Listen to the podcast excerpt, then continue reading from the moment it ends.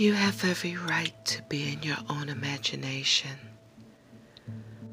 All I could do is close my eyes and listen to the sweet honey of your voice. Your words and actions draw me in. To love you, I haven't a choice. You are a lovely combination of pre-Mecca and post-Mecca Malcolm. With all of that, I dare not deny anything from you.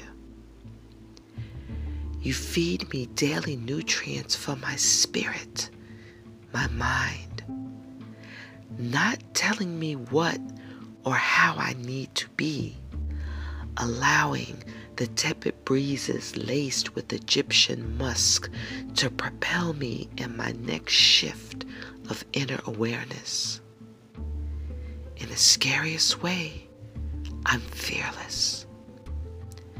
Without strange liquid spirits being poured into each other, we truly see and feel one another. Numbing agents non-existent, for we are each other's healing. Nights of pleasure and laughter and tears I catch in a vial and place on my altar of forevers.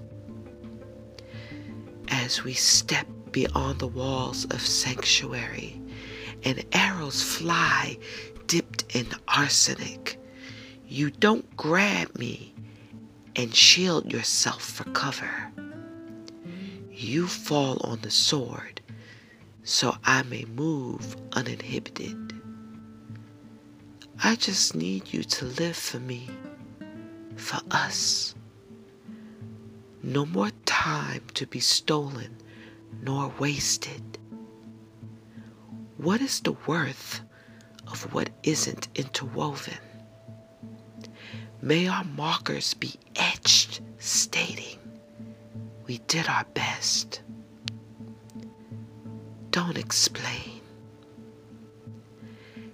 Can't explain. This is Ponder Quan, the writer, Quanubian, P Q.